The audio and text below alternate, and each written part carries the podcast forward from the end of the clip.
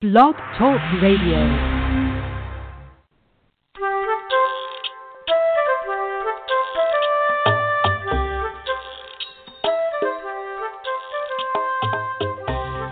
Hi there, I'm Laura Mize, pediatric speech language pathologist, and welcome to Teach Me to Talk the podcast. Today we're going to be continuing our series that I started, oh gosh, several shows ago called I Need a Plan. And this was reviewing the simple treatment hierarchy that we use anytime we're looking at toddlers with any kind of speech language delay, whether it be just a case of late talking versus kids that you know there's more going on, but you don't have a firm diagnosis yet, versus kids who uh, already have some kind of diagnosis like autism, even something that's just a speech language uh, specific diagnosis like mixed receptive and expressive language delay. So we are looking at that hierarchy, and if you'll remember, the first piece was social interaction. So getting a kid connected to you, helping him be engaged, helping it look like he likes other people and that he enjoys playing with you and interacting with you, because that's just the foundation. When kids don't do that, when they avoid, when they tune out, when they do everything they can to get away instead of moving near you, just not ready to learn language. So if you're working with a child like that, if you're a therapist, or if you are parenting a toddler like that, the strategies that we're talking about in today's show, meaning how to get expressive language going, may not work yet because that child is just not developmentally ready. He hasn't gotten the first piece of the big communicative puzzle, which is getting that interaction consistently going so that again he's he understands that communicating takes two people, and he is an active participant in that process. That's the first piece. The second piece was receptive language, and that goes is closely linked with cognition. So our little friends who have diagnoses like Down syndrome, sometimes kids with cerebral palsy, and then a host of other other kinds of syndromes or other kind of neurological issues, or even other other developmental problems will have cognitive delays. And anytime a child has a cognitive delay, we know that his receptive language skills are going to be delayed too. And anytime there's a receptive language delay, we know that expressive language skills will be delayed too. So the receptive piece is what comes next. And the easiest way to measure a child's receptive language ability or his ability to uh, comprehend language is just to look at how he functions in everyday routines. Does he follow directions? Can you say to him things like, Where's your ball? and him go find his ball? Or can you say to her, if she has a favorite toy, can you name it and she'll go get it for you? Will the child point to body parts? Does he identify pictures when you're looking at a book together and you can say, I see a dog, where's that dog? And he points right to it. Those are all examples of receptive language. And again, the strategies that we're talking about in today's show are not going to be effective for children who don't do that yet, who aren't there yet developmentally as far as understanding language goes. Children have to understand language before they can use language, and don't let anybody else convince you differently.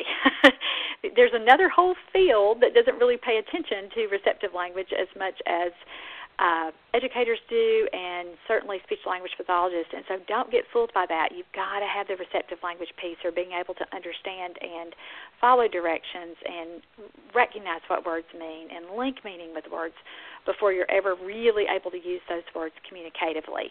Now, there are lots of children who talk but don't communicate, and the strategies that we're going to use that, and talk about today won't really address those issues either for those kinds of kids. Those kids really need receptive language practice and, and strategies that we talked about in the last show to help them really, really learn to demonstrate that they know what words mean. So if you're working with a child or if you're parenting a child that you're tuning into the show that you think, "Oh, she's going to tell me how to make him talk," but he's not following any directions, this is not the show for you back up and listen to the last show, which was number 349. Now, this show is number 350, and we are ready to talk about expressive language. But again, I wanted to, this is the third piece in our hierarchy, but I wanted to really review those developmental red flags because so many times especially parents miss those because we we look at he's not talking and we start there and as we've we've already discussed already in this little what couple minutes since we've been on it doesn't begin there with late talking. It actually backs all the way up to the social piece and then the cognitive receptive language piece. And then when a child is following directions and understanding words and we have a good idea that his comprehension skills are moving along, then we're ready to try the things that we're going to be talking about today.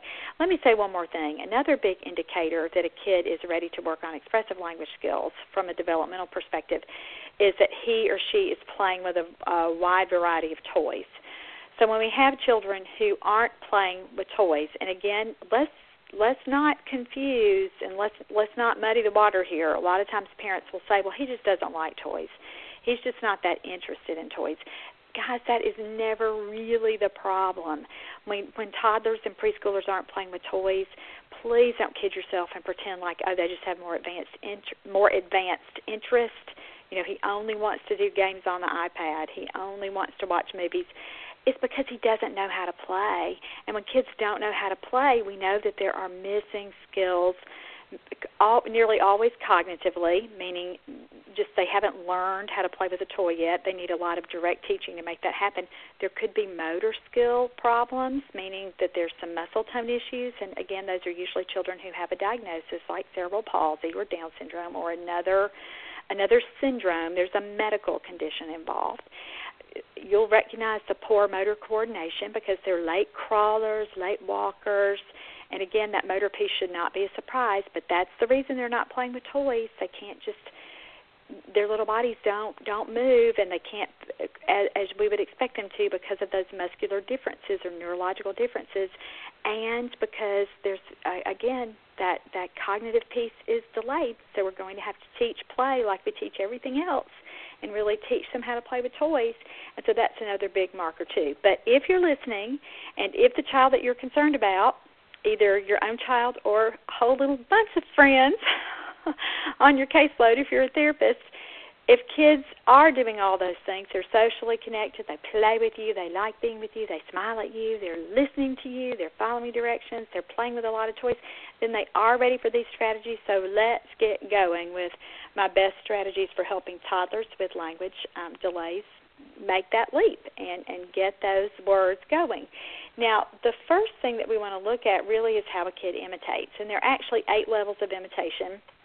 And I teach these levels in my course steps to building verbal imitation skills in toddlers, or in my therapy manual, Building Verbal Imitation Skills in Toddlers. So if you're interested in those things and, and want the expanded step by step version of how this imitation hierarchy looks or how this expressive language treatment approach looks, you can get that information either with CEUs for those of you who are therapists and need that for your licensure or your credentialing and then for uh, parents or for therapists who, again, want the written version, you do better visually with material, and you want handouts to share with parents, the manual is excellent and really walks through these eight levels.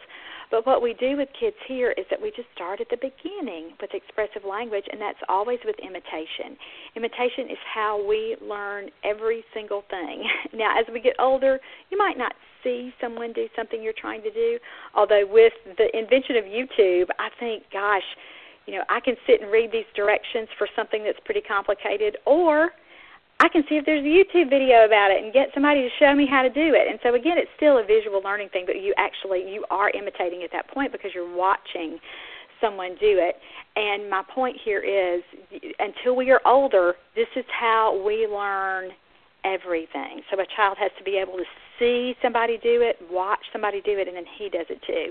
And the same holds true with talking. They're hearing you say a word and then they try to repeat it.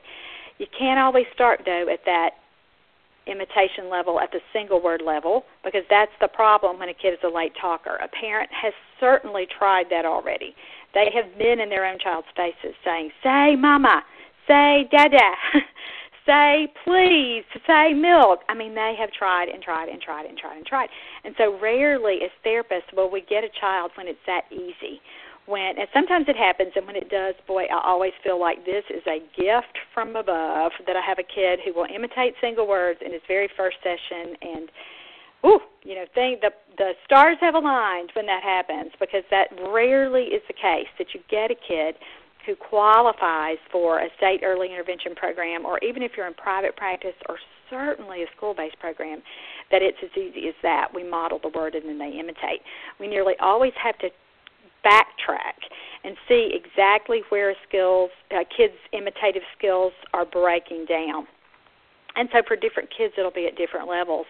But for most kids, you're going to need to go back to the beginning and kind of look at this very, very sequentially and figure out where is he not imitating? Is this all the way back at the actions with objects phase? And that usually comes in with toddlers by, I mean, a lot of times these skills or most of these skills are coming in right at the 12 month level right before those first birthdays kids are really really beginning to imitate lots of things that they see their parents do and actually as toddlers move from that first birthday to a year and a half to that 18 month period imitating something that they see their parents do, like a household activity, is one of their favorite things to do. And so if mom is dusting or washing off a table or washing um, the the windows or the sliding glass door, whatever, they want to do it too. They're trying to get a paper towel or a rag and go behind you and do that. When a little boy sees his daddy cutting the grass, you know, he wants to be out there and pretend like he's pushing the lawnmower too when they see you wash dishes, they do everything they can to climb up. They want to wash the dishes too. And so that's just naturally ingrained. That's one of our best avenues of learning. And again, when we don't see that sort of thing, what do we have to do? We have to teach it. And so imitating actions with objects is the very first step here. Now, let me just say if you are working with a child who has who will sit down and play with you with a new toy and who has pretty good play skills, he's already mastered this level. So you know, oh, you know, go Matt, we can move on. So, but but for kids who don't have good play skills, this looking at imitation in this way will also help establish some early play skills. And so you back up to see it will this kid copy what I do with a toy. And so start with the expected actions. So with something like a toy truck, what would you expect a child to do with a toy truck? push it across the floor, roll it, do something that indicates that he understands that that toy has wheels and it's supposed to move. And so something like a hat, you would expect the child to do what with that? I hope you're I hope you're answering this out loud. I hope you're somewhere where you can really feel like you're participating with me. That I'm imagining that some of you are doing that. Uh, but put a we would want him to put the hat on his head. What would a kid do if you're playing with a toy piano? You peck at the piano. You want him to do that too. Now, some of these things he would naturally do on his own, and that's fantastic, and we certainly want that. But here we really are looking for imitation. Can he copy you? Can he watch you and then do what you do? Because that's that's how we lead to talking with him, hearing you say a word and then repeating it too. And so, but that's the first step. The next little piece in this is will a kid imitate actions or body movements that he sees you do? So this would be like you clap and a child claps or you raise your arms in the air and he does that too. This leads to imitating gestures.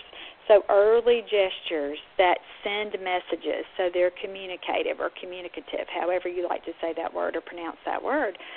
So things like waving bye bye, things like pointing to let you know what he wants, uh, things like shaking his head no when he doesn't want something. He can't say the word yet, and he might have already used the gesture like putting his hands out like he's stopping you or turning his head like he's stopping you. But the next little rung up that becomes a gesture that's just easily recognized by almost anyone would be shaking his head no or shaking his head yes in affirmation. Yes, I want that. Yes, give that to me. So those little simple early gestures that comes next. And again, in typical language development, these things are happening right around that first birthday. And children, again, just like we talked about with actions with objects and imitating things and, and routines that they that ch- that children watch you do as you go about your everyday activities at home, and that's a favorite skill of toddlers.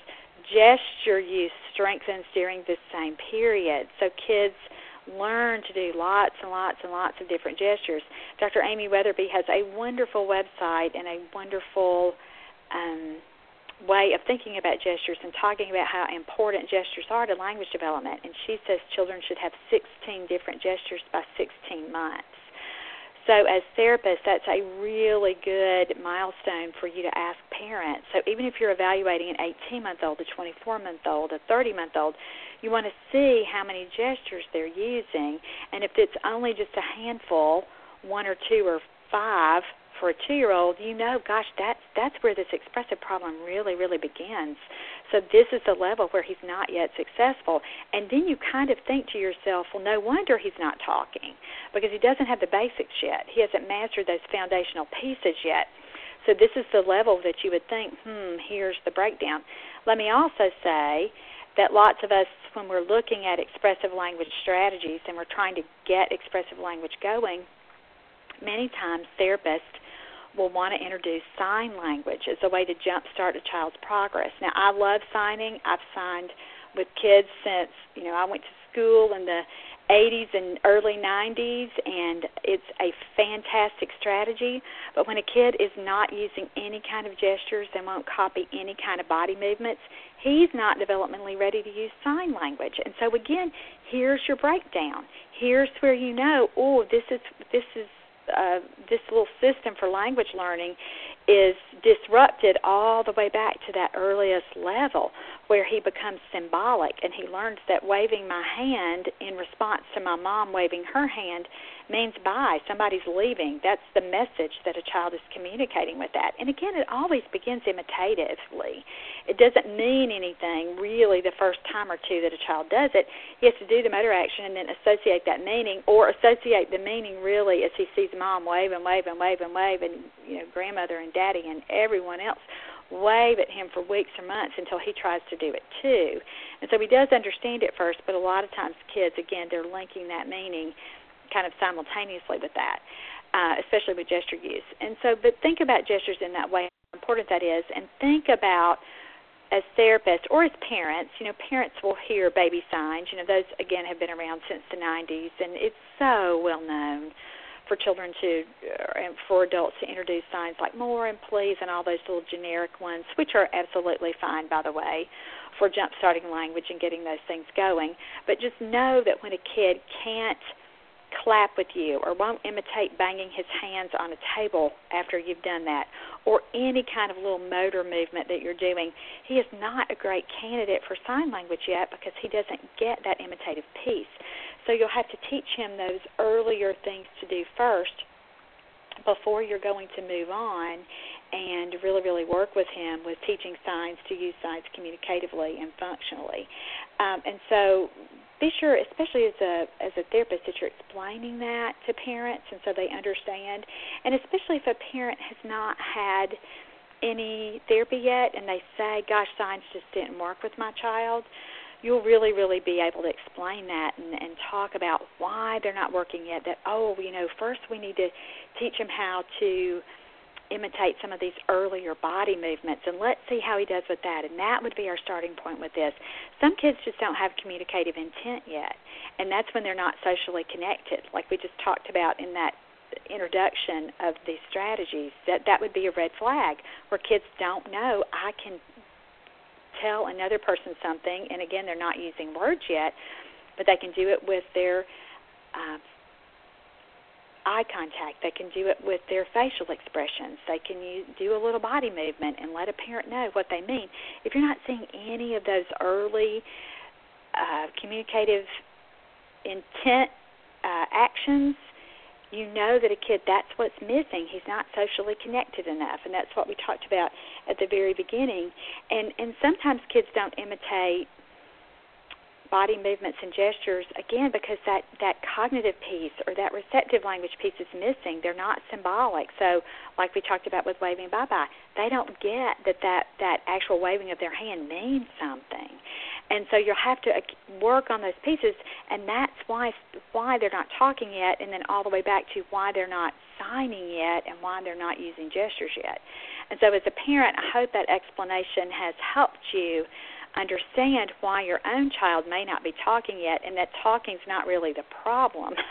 it goes all the way back to this imitating piece or whether it might be receptive language or whatever or social connection that there are these other red flags that are missing. But again, when a kid doesn't have those really basic skills, he's just not ready to talk yet and that's why it's been so hard and we do have to meet him where he is and figure out like I've already said where this breakdown occurs.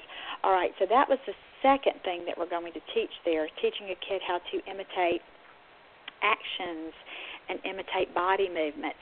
And sign language, you know, everything is so cyclical and that has fallen out of favor uh, especially especially there's not much research to support that children with autism will do well with signs either. Now, as a therapist, you may be sitting there just adamantly disagreeing with me because you have taught lots of children with autism or who go on to be diagnosed with autism. You've taught them to sign, and just know so have I. but the research is pretty clear that as a whole, children with autism struggle with signing because of that social interaction deficit. They don't have a lot of social referencing, meaning they don't watch other people. That's not as internally motivating to them as it is for other kinds of children, either typically developing children or children who have a language delay and don't have uh, any of the social concerns. So when a child does get an autism diagnosis, one of his core deficits is he's just not as connected to other people. He doesn't make as much eye contact. He's not as interested in watching other people. Again, that social connection for him is just different. And so that's the reason he's not signing. He's not watching as closely as other children and that that makes so much sense to me and it's made so much sense to so many parents that I've explained that to over the years. So that's a way to really think about that. And when a parent is saying, I've already tried signing or let's say that you're a therapist and you've been working with a kid that you know has red flags for autism for weeks now or months now and you have been trying and trying and trying to get him to sign, you may have to go back next week and say to a mom in your next appointment, "Hey, we're not going to do that anymore and here's why." You know, I've put this together that his social skill issues are just really, really one of the reasons that he's not being able to sign with us right now. Or it could be a motor coordination issue. And we talked about that a little bit. And I meant to mention that earlier when we were talking about motor skill problems. We sort of left it at the neuromuscular or neurological involvement level where again, a kid has lower muscle tone or even higher muscle tone, and so we can't use his little hands to play with toys like we would or like we see with other typically developing toddlers who don't have those issues or like we would expect to see. But you know, there's another kind of motor issue too. It's motor planning, motor sequencing. So it's not that there's anything quote unquote wrong with his muscles. It's just that he can't get it all together as far as execution. So he he somewhere it short circuits between that message in his little brain center to send that little message to his hand that says can't push the barn door to get it to open. You have to pull it. And so that's like a good example of a motor planning problem. He does not understand how to get his little body to move in the way that he wants to move. And so, or there, like sometimes there are cognitive pieces to that too. And and a lot of times for a lot of kids, it's just not one clear cut answer. It's lots of different things. But when you have motor planning problems, it's also going to be really difficult to sign because again, it's so hard for you to make your body copy what you see another person's body do. And speech really is a motor movement, so that's why the kids aren't ta- those kids aren't talking yet either, because they have a hard time making their little mouths move and do the same things that they have seen your adult mouth do. And so that's another way to explain that to parents if you're a therapist. Now, for some parents, that will be a really simplified explanation, and you don't ever want a parent to feel like you are talking down to them. And we just want to avoid that at all costs. But at the same time, I've had highly, highly, highly educated parents that I've tried to use lots of bigger words and stuck with a lot of the speech pathology terminology, and they sort of get it. But when I break it down like that and use words like short circuit or can't get his little hands to do what his little brain we hope hopefully is telling him to do or he's not watching you closely when we just use plain old everyday very easy to understand language. It doesn't matter what a parent's education level is. They appreciate it because it makes sense to them. It finally kind of all comes together. And again sometimes as therapists we can try so hard to sound so academic and so professional and so intellectual that we just talk all over ourselves. And parents don't get what we're saying, and they may nod their heads like they do because they don't want to say you're talking, you're using words and you're talking above my head here. You know, that's just as disturbing as when we do it is when someone's on the the receiving end of that they're too embarrassed to say i have no idea what you mean and so it is a good idea to always try to opt to to use some more everyday language that everybody will understand and so that you're all on the same page even if you feel like you're simplifying it a little bit too much. And just tell parents that and just say boy this is oversimplified but i just want to make sure we're on the same page here. And if you want to talk about that or do some additional research where you get more of an academic explanation or you want more uh, complexity here so that you truly, truly understand it. You know, I can talk about that with you or I can send you to some other sources, but for right now, we're just going to keep this as basic as possible so that we are all understanding each other and that we're making sure that we know that we're all talking about the same thing. All right, so that's what we were talking about with motor planning or how a child uses his little body to and plans how he will copy your signs, and lots of kids can't do that. And we said it's particularly hard for kids with autism, either because of the motor planning piece, and many, many children who are on the spectrum have motor planning difficulties. And the official speech diagnosis for that is apraxia, and that would be apraxia in addition to autism. And then some kids have apraxia that that are not on the autism spectrum. Apraxia is kind of their only issue as far as speech goes. But when kids have these motor planning problems that affect how they talk, it also could affect how they sign. Now, again, I've taught a ton of kids with apraxia to sign, and that was actually a wonderful strategy for them because it gave them a way to communicate, and it really, really provided a way to strengthen those motor planning skills. And they're not able to do it with their little mouths yet, but we get their hands going with signs and things seem to fall into place a little bit better because of practice and because again of honing that system. So that was the second level there. Getting a child, teaching him how to imitate body movements and gestures, and certainly signs are kind of the granddaddy or the the the, the end game as far as using gestures, using that complex system of hand movements to indicate a message to someone. And so that was the third, or I'm sorry, that was the second level of, imitation there.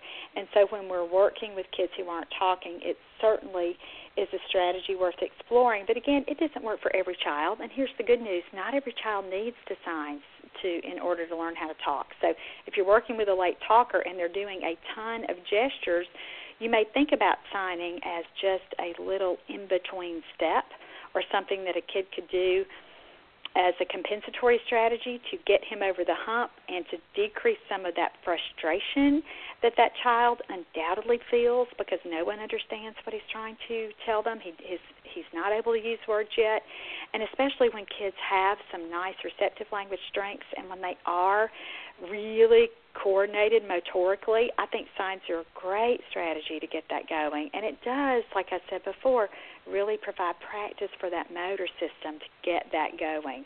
So that was the second level of Im- imitation. Uh, but if you do have a kid who's using a lot of gestures, you may move on just to this next level and and think, oh, we may not even need signs, and that is fantastic when that happens. Again, not every kid needs that. The next level that we look at, again, is a little bit controversial because we want to see how a child is able to imitate nonverbal movements with his mouth. And let me just say, there are tons of kids who don't need this step in the process either. And we have good research that tells us that uh, it's not necessary for a child to be able to imitate these oral motor actions to talk. You know, moving your tongue from side to side or lateralizing, as a speech language pathologist would say, or as a parent, that's just to think about sticking out your tongue and moving it from side to side. See if a kid can do that. See if he's able to imitate at that level, or something like um, puckering your lips to give a kiss. If your child can pucker after he's seen you pucker, and again we're looking at imitation, he already does this well, so you don't need to stay at this level too long. If he's able to maybe pop his lips, and again, that would be something more like the next level where there's actually a sound involved. But anything where he's doing lick his lips in imitation of you, again, anything that he's going to do with his lips, his cheek, his cheeks, or his tongue, think about that. Any kind of little mouth movement, then you'll know, oh boy, you know those those skills are doing fine. If a child smiles at you when you smile at him, a child closes his lips tightly, sticks out his tongue, anything like that would indicate, oh, he's able to do that. Now, oral motor imitation is really part of an initial exam or an initial evaluation that most speech language pathologists try to do with kids. The problem with the kids kids that are really really young in this birth to 3 age range is that sometimes we can't get them to do these things because they don't understand why we're doing it. But as a parent, you may be able to get a child to do that much more easily than the speech pathologist would because you are familiar with your child and you are connected with your child. So try some of those things and see if you can get it going. Now, I don't use these things routinely as a treatment approach unless there are significant problems with oral motor weakness or um, discoordination that I think, boy, we've got to get some things going here before he's able to move on. And again, this is just from an imitative standpoint. Like a child is not watching my mouth closely enough, or if we strengthen these these things, you know, maybe that's going to bump us into the next level and he's going to be able to do it.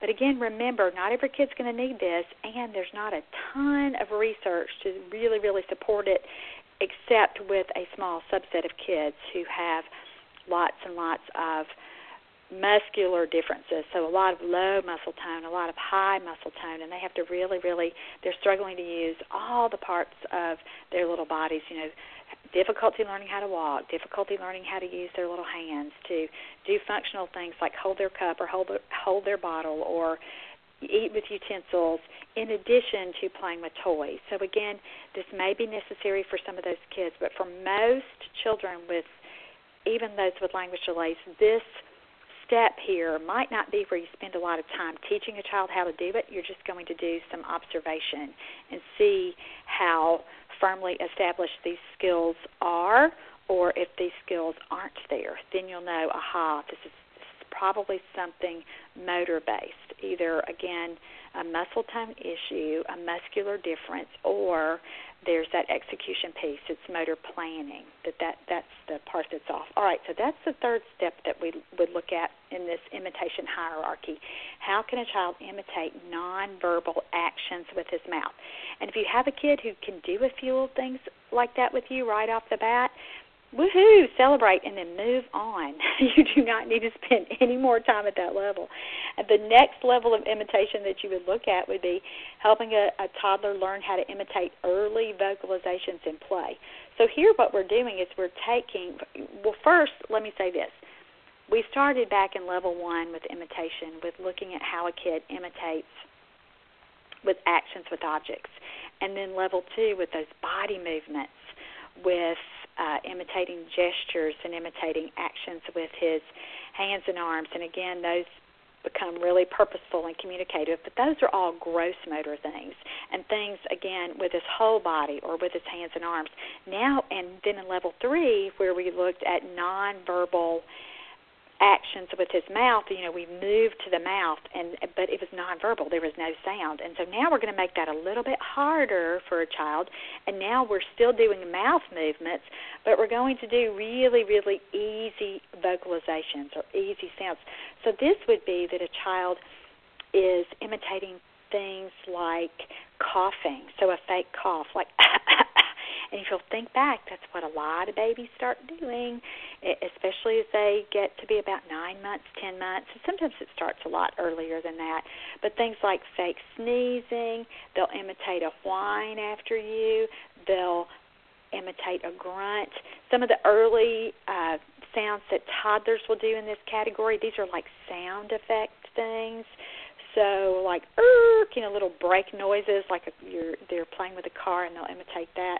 Panting like a dog, squealing or screaming in the context of a game or something that you're doing with them.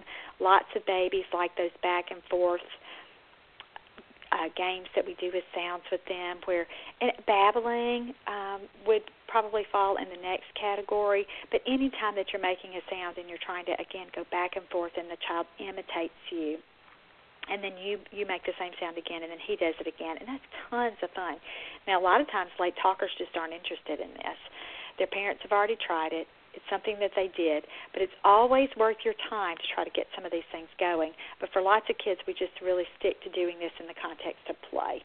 So we're playing with a baby doll, or we're playing with some farm animals, or playing with some of their little characters that they have, or whatever, and we'll just try some of these things.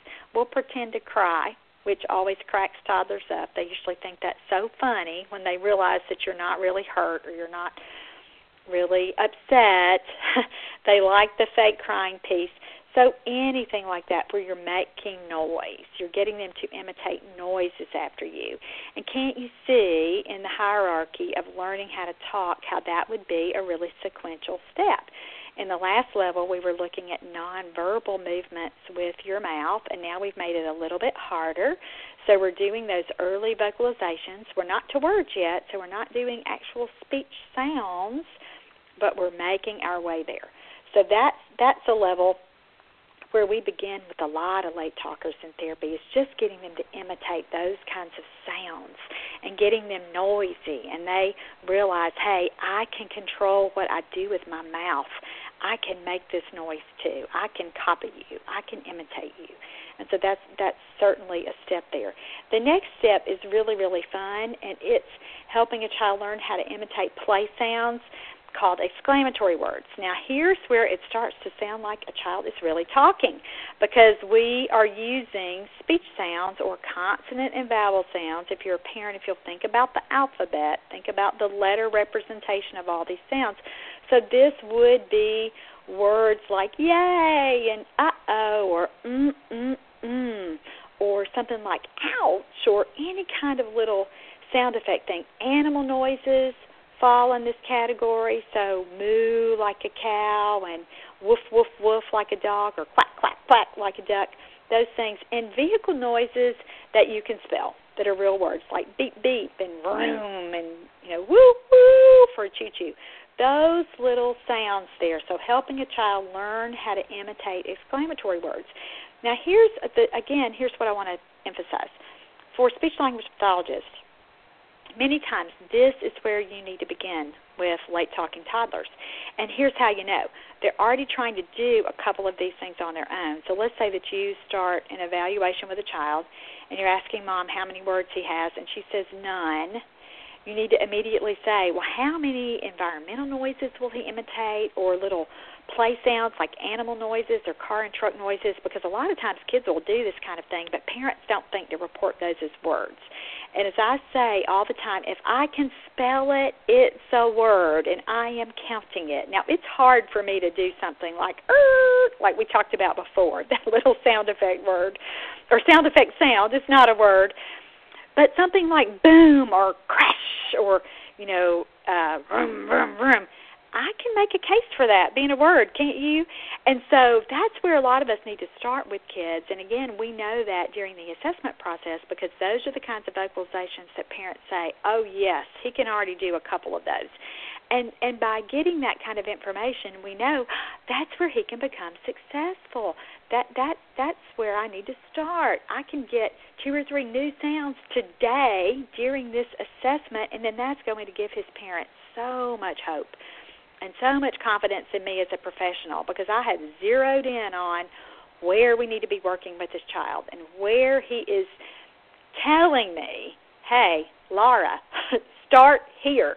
And that's what you need to think about when you're doing the your assessments and a parent says, you know, no, he can't do any words, but you say how many sound how many sounds can he make like how many animal sounds, how many car and truck noises, how many environmental sounds. And mom might say, Well, he tries to sound like a doorbell. Now that you mention it, he does do something like ee ah when he hears the doorbell ring you should think, as his speech language pathologist or developmental interventionist or whatever you are, you should think, aha, I know what to do. I'm going to start with play sounds with this child or exclamatory words. So think about that. And again, this is the place where you start with a lot of kids. And sometimes we do sort of get stuck in a treatment rut where we think we have to start everybody with signs or everybody needs to start with pictures or and we haven't even talked about that today as far as an expressive language strategy. That is a really fantastic uh, way to get expressive communication going in a child when we think that he's just not going to be developmentally ready for words for a long time.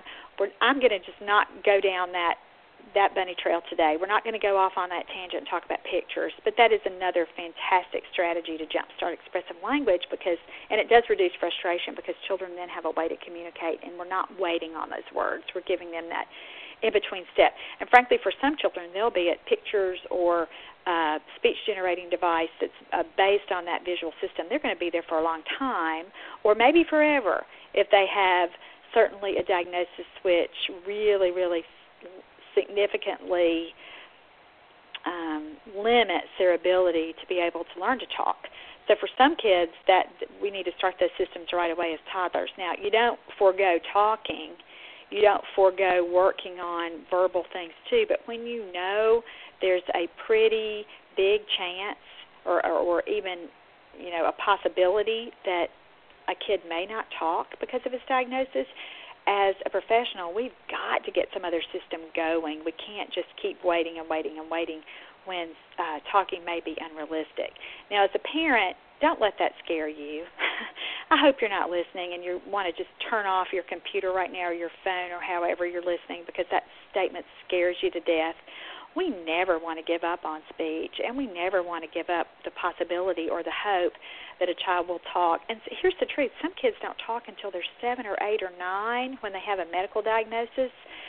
And uh, my point is, you need to do something now and using pictures or signs or some other kind of app or device to get communication going is always a good idea. It does not prevent a child from learning how to talk, and you can still work on all these things simultaneously. So you're giving a kid a system and you're giving him another avenue of communicating while you are still working pretty hard on speech. So don't don't please don't misunderstand what I'm saying, and please too don't take that as a definitive, uh, you know, my kid may never talk. I haven't seen your child. I don't know. And let me just say too, miracles happen every single day, and we don't hang our hats on that with that we're not going to teach a child other things to do. But don't give up on speech either. And that's that's that's all I want to say about that. Let's let's keep going here.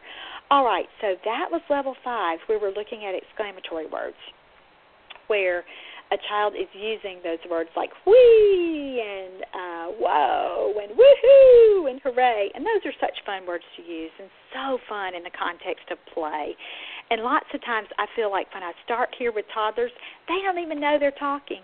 They don't even they don't even put it together yet. They just think it's an extension of having a good time with while we're playing, and to them imitating this kind of word, and they may have been so quiet and just so not naturally imitative before. But you get a lot of these things going as you are working with them in therapy and and it's happening for them before they even realize it. And so it's just again a natural extension of the play routine. And so they think about yelling yay! and clapping just like they think about using the hammer to hit the ball in a ball toy. It's just part of the play routine, and it's real natural, and it's so exciting when it happens like that because I always feel like, you know, again, boy, I have met them where they are. I've met them at a level where they can be successful. And so, great, great starting point for lots of kids who come to us in early intervention who are late talkers. And let me just say, for most of your kids, instead of starting at the very beginning like we did today, you know, we're all the way up to level five, but instead of starting at level one, do they imitate actions with objects? And you're really wanting to see that. And and I already mentioned this. If they're playing with toys and if they're imitating any kind of actions that you do with toys, you know, check that off and move on. If mom says they wave bye bye and they point and they clap with you when you've clapped uh, to cheer them on during the evaluation, and you saw them shake their head no when you asked them a question or when mom did, you know, check that level off. You don't need to go back and spend any therapy time on that. They've already mastered that. So for lots of kids, you're going to get to this, this this is where you start. This is where you hit the ground running with treatment. And so again, it might not be with real words, which is uh, at a level that's too hard. It's a couple of levels above this. It might, but it might not be with signs or pictures, which is a couple of levels below this. So think about finding that just right starting place. And again, if you'll think about let me meet him where he is, what can he already do? You'll be much further down the road. You know, much, much, much further. And so when mom says, "Oh, he he's not really talking, but hey, you know, he can do a couple of animal sounds, and he does try to make a choo-choo sound. He's playing with those trains." You know, this is where I should begin with this child. All right, so that was level five. The next level of imitation that we look at is teaching a child to imitate automatic speech during verbal routines. Now, this would be saying words that are highly dependent on context. So when a mom says to you, when you start hearing things like, well, he doesn't say very many words, but he does try to count, or sometimes he actually tries to say go when I say ready, set, go, or when I when I ask for a little vocabulary list when I'm first evaluating, and I hear words that seem like they're from songs, or that seem like they're from the alphabet, or they seem like they're could be related to a routine. I just start saying to mom, "When does he say three? And she says, "Oh, it's when I count one, two, three. Or I'll say, when does he say up? And she'll say, well, I play this little game with him every morning when I go into his crib. I say, do you want up, up, up? And I sometimes he tries to say it. You know, again, ding, ding, ding, ding, ding. you found it. You found your starting point. He's at the automatic speech level. And so what do you do? You don't start at a level that's below it or a level that's beyond it, you start right here. And you think, well, I'm going to teach this child lots and lots of different verbal routines because this is where he can be successful. So things like ready, set, go, things like counting one, two, three, things like saying words to finish songs. So if mom is a singer and has sung him lots and lots of songs, and he loves music, you start teaching mom how to pause so that he can close the last line of the phrase there. So, mom, it, let's pretend like she says, "I every night we look out the window and I sing Twinkle Twinkle Little Star," and she just loves it. And so you say to mom tonight when you sing that song, "I want you to sing Twinkle Twinkle Little," and then wait and see if she will fill in that word. And when you have kids that start doing that, guys, they are right on the verge of talking, but don't forge ahead. Parents, don't forge ahead. Don't think, great, I'm jumping to the next level, they can already do it, unless they have lots of examples in this category. You would stay where they are. And so if they're only doing two or three of these little things, again, don't rush ahead because he he may not be successful there stay at this level. And so teach them lots of different little songs and little routines. And again, your purpose here is after they know the routine, start pausing to see if they will fill in the word. One of my favorite things to do here is play the game Ring Around the Rosies because kids love it, and from a sensory standpoint, it helps them calm down because you are holding hands, so you're giving them some input to their hands, and you are going around your little circle, you know, ring around the rosies, pocket full of posies, ashes, ashes. We all fall. And then you might do that little gasp there, that expectant waiting, that pausing, and you're looking at them right in their little faces. And so many times, if you've played the game enough, a kid will just pop out down before they even know they're talking. So, automatic speech can be just a fantastic initial strategy to get a kid going. And let's say you're a parent right now listening, and you have tried forever to get your child to imitate things, and you're right in his face saying, you know, tell me, Mama, say juice, say please. You know, you have just tried and tried and tried and tried. Back up to this level.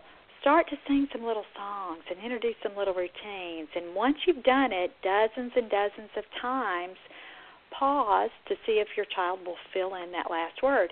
If you're a therapist and you are really stuck with a kid that you again you might have tried some pictures that they ha- haven't done a lot but you think he's just not that interested, he, you know, he he understands, he's using some gestures and you know, I just think he's further along than some of those earlier levels, but he's still not really really imitating consistently your single words. Stop trying some of those activities and back up to this automatic speech level and see what you can get going. Now, social games provide such a good opportunity for children to learn these little routines because you're playing them over and over and over, and they love them. It strengthens social connections, and even if a kid doesn't need to work on that, boy, you know, I've had a lot of kids that that have you know they're they're okay socially. They make eye contact. They interact with their parents. But they weren't so crazy about me at the beginning or any new people. But you work on these social games and you make playing that and enjoying a child a regular part of your therapy. And they immediately turn into these super connected kids and you just have such a great relationship with them because you've taken the time to get that social piece going and then guess what? They start filling in those little words in these songs and this is what I've already said you've met them where they are developmentally and and they are successful there. And so if you have just been trying and trying and trying and can't really get anything else going do back up and play a lot of these social games. Now if you need a good uh, source for this, Teach Me to Play with You, is the first therapy manual I wrote back in 2010, and it is such a great resource because it takes little games like Patty Cake and like the songs that we've talked about with Ring Around the Rosies and Twinkle Twinkle Little Star and things like Wheels on the Bus or th- other games, other jumping games or you know games like Rocket Ship, all those fun little things. And if you don't know a lot of those as a therapist, you should have 10 to 15 social games ready to go at any minute that you pull out. And again there's no materials i don't know why i'm saying pull out. But but strategies and games that you are just ready to play at the drop of a hat and you know your goals. You know in peekaboo well the first thing i'm going to try to get her to do is take the blanket off her head. And the next thing i try to get her to do in peekaboo you know you don't start at the beginning you start at the end of the game and kind of backward chain it all the way through. The next thing i want to say with peekaboo after she's learned how to take the blanket off is i want to see that she's anticipating that the blanket will come off and peekaboo and that she's moving around. The next thing I want to see is that she'll cover her own head, that she recognizes the game well enough. And so again, you you kind of take it all the way back like that. So that book will help you and will really help define your goals. If you're a therapist and you've struggled to, you know, how do I document social games? How do I help a kid make progress in social games? Teach me to play with you will do that, and it will it will really help you at this automatic speech level because you'll get a lot of examples. It won't be just you playing your same little two or three games over and over and over. And if you're a parent, oh gosh, that book is so user friendly. It's really written for parents. And so therapists use it a lot for homework. They'll copy the pages and then give it to the parents. Or take a picture, you know, if you have the manual with you in a session, take a picture of that page with that game and then uh text it or email it to parents, and they like that a lot too because they, they've got it right there. So super super resource for automatic speech because lots and lots of directions for those little games. All right, now we're finally at the point where we can talk about a child being able to imitate some single words in the context of what our game is. And so, can you see how you might have rushed ahead and worked on single words and getting a child to imitate words when he's just not developmentally ready yet? And so many times we do that. We just rush right ahead. And listen, it is great when it happens. It is fantastic, like I said at the beginning of the show, when we evaluate a child and in the very first session or two, they start to talk. they start to imitate the words that we've modeled for them. And it is so good when it happens, but more often than not, as therapists, we have to get them to this point. We have to do all the things that we talked about at the beginning. We have to make sure that those prerequisites are in place their social skills, their cognition, and their receptive language skills. And then we work through these levels of imitation. More often than not, those are the kids that we're that we're getting. But we get them to this point where they're talking in the context of automatic speech they're saying go. When you say ready, set, they're saying that. They're they're trying to sing some songs with you. Their parents have some cute little games that they play at home where they say they're starting to say some words that are just again the parents do not hear the word unless they're doing the routine that the word is from. When you get a kid there, then then you really know beyond a shadow of a doubt now he's ready.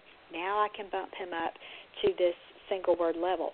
Now there are some things that we can do here at the single word level that are going to be able to help kids imitate too. And the first thing really is modeling. It's that we are saying a word and then a kid imitates that word after us. And again, that's what we've been talking about this whole show with these levels of imitation. The next thing we want to do when a child is imitating words pretty well, a lot of times therapists will email me and say, How can I move a child towards spontaneous use of words? He's a great imitator now, but boy, I think I might have overdone it because he just sounds like a little parrot all day long. And let me just interject a word about uh, echolalia. Sometimes therapists will get really concerned about echolalia when kids are just imitating lots at the single word level. Don't get too concerned about it unless a child because it's it's what you want to see. You want children to imitate all day every day. It's when kids imitate lots of chunks of language, so they're taking like whole entire books that they've memorized, but they have no recognition of those words, and they have no. You don't see a lot of comprehension in other contexts. They're not following a lot of verbal directions for you. And let me say, too, typically developing kids also have some zany, brainy memory skills and can learn entire books and can sing entire songs and can quote some movies. But the kicker is they know what those words mean. They use them in context, like they walk up to their parents and say something like, Woody, and then they'll quote some um, a part of the movie, or they'll have their little Woody doll, and they'll you'll look at them, or their Buzz toy, and they'll say to infinity and beyond, and they don't understand those words, but they understand Buzz Lightyear. And when you say, "Where's your Buzz?" Go find Buzz. They do it, and so that's the difference there. You know, don't always panic about hearing a child lift a little phrase from one of his favorite shows or favorite books. That's completely normal. But when we have children who don't have lots of evidence that they understand those words, that's when it crosses over to echolalia, meaning that they're just repeating to repeat, and again, the words aren't meaningful yet. So that's how you know. That's that's the differentiation there. But back to modeling. Modeling is what we do again when we want a child to repeat and imitate the word, and then to bump him up on the way to getting him to use the words himself. A lot of times that in between step is choices so you start to give him a lot of choices. And and when you're first starting this technique it is just him usually imitating the last word that you say. So you might be offering a choice for a snack and you say do you want cookies or an apple? And he says apple. But you know that he really wants the cookies. You give him the apple anyway because that's the word that he said and he's gotten so hooked on imitating the last word that he's heard. And again this is kids who have great receptive language and great cognitive skills will realize right away, I did not get the cookie. I got the apple. Oh, wait a minute. I said apple. you can almost see their little wheels turn as this is happening. And so using choices is a really effective way to help children really, really learn. And, and again, move towards spontaneous language because you are helping them. Again, you're giving them the verbal model that they still need, but you bumped it up just a little bit. And if you put the choice first, so that if you know, hey, I'm going to ask him if he wants, he, he obviously wants to play with his choo choo trains right now, but I'm going to say, do you want choo choos or the book? And he says book. He will really, really learn pretty quickly. Oh, I said the wrong word. And you can almost see kids start to just change it right away, or they get mad, and it might take sort of learn it, but they get there. And so using choices is a great way to do it. Once kids can do that, then you start to withhold words that they have or objects that they say the word for. You start to withhold them, and you wait them out a little bit and and see but here's the kicker guys unless you've heard a child really really imitate words frequently don't go to withholding because you don't even really know that they can say the word consistently enough yet. So withholding sparingly until a child is a great imitator and until he's making lots and lots of choices. And then once kids, you're withholding it, meaning that you're holding, say, the goldfish, and you're saying, you know, what do you want? What do you want? Oh, I'm having some fish in my hands here. What do you want? And that's withholding, where you're really, really giving them an opportunity to ask for it. And then once they can do that, you, where they're not getting the direct model for them to imitate just right there. You might have said it kind of in the context of the sentence, or they see the visual cue. Then and only then are they able to move on to things like sabotage and where you're hiding things or where you're putting things out of their reach and you're not giving them the verbal model at all. You're just waiting and waiting and waiting. But you're setting up the situation, but you're you're not giving them that verbal model for them to imitate. That's how you how you get a kid to spontaneous words is through that process, modeling choices, withholding, and then sabotage. All right, we didn't get a chance to talk about phrases today because we're at the end of our hour, but phrases are that next level. Once kids learn 35 to 50 words and they're saying those spontaneously, then you move them to start to imitate some phrases. But that's that's kind of our overall view of effective expressive language strategies for toddlers. And again, remember these are kids without other developmental red flags. If there are other things that you need to be working on, don't skip ahead to these things. Work on those other pieces first. Work on social interaction. Work on building their cognitive skills. Work on their receptive language skills.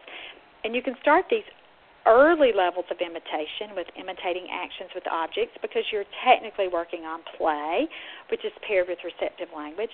You could work on gestures, but just know that until I get these other skills, these other areas uh, stronger and more stable, I'm not going to have as much success with expressive language because the kid is just not there yet. Okay, if you need some resources to help you get these uh, uh get these expressive strategies going. I mentioned several things today already, but let me just talk to you about that again. Teach Me to Talk was my first DVD. Can't believe how well it's done. It's been 10 years, but what, what a ride. And people uh, still email me every day to tell me how that DVD is helping them. So if you're a parent, you want to see some of these strategies in action, get Teach Me to Talk. For therapists, Teach Me to Talk, the therapy manual is a fantastic resource and will walk you through all of these expressive language strategies. I mentioned at the beginning of the show that these levels or these steps, step one, step two, step three that we talked about, that's from building verbal imitation in toddlers. That's a therapy manual, or you can get it as a course with ASHA credit or a certificate of completion if you're another kind of therapist or if you track your own CEU units. So those are some super, super resources to get expressive language strategies going with children that you work with, or if you're a parent and need some help, hey, listen, these resources will really, really help you. Don't feel like they're going to be above your head, and it is going to be worth the time and the money that you invest with for your own child, working with your own child at home don't depend on your therapist because nobody will ever, ever, ever know your child like you. Now, that's not to say that your child doesn't need speech therapy. I am a speech pathologist and have been for 25 years and am not going to dare tell you not to do therapy. Do not misunderstand me. I'm just saying your kid is going to make much better progress if you decide I can do this, I can help my child, and more often than not, you know you're going to have to get yourself some resources and invest again your time and your money um, to make that happen for your own child. All right, so that's all for today's show. Next time, we're going to probably spend a little bit more time talking about expressive language, what to do if a child isn't ready, those other things that we talked about today, signs, pictures. Let's try to have a little show next week where we review those things. So if a child's not quite ready, to move on yet. This last piece would be speech intelligibility.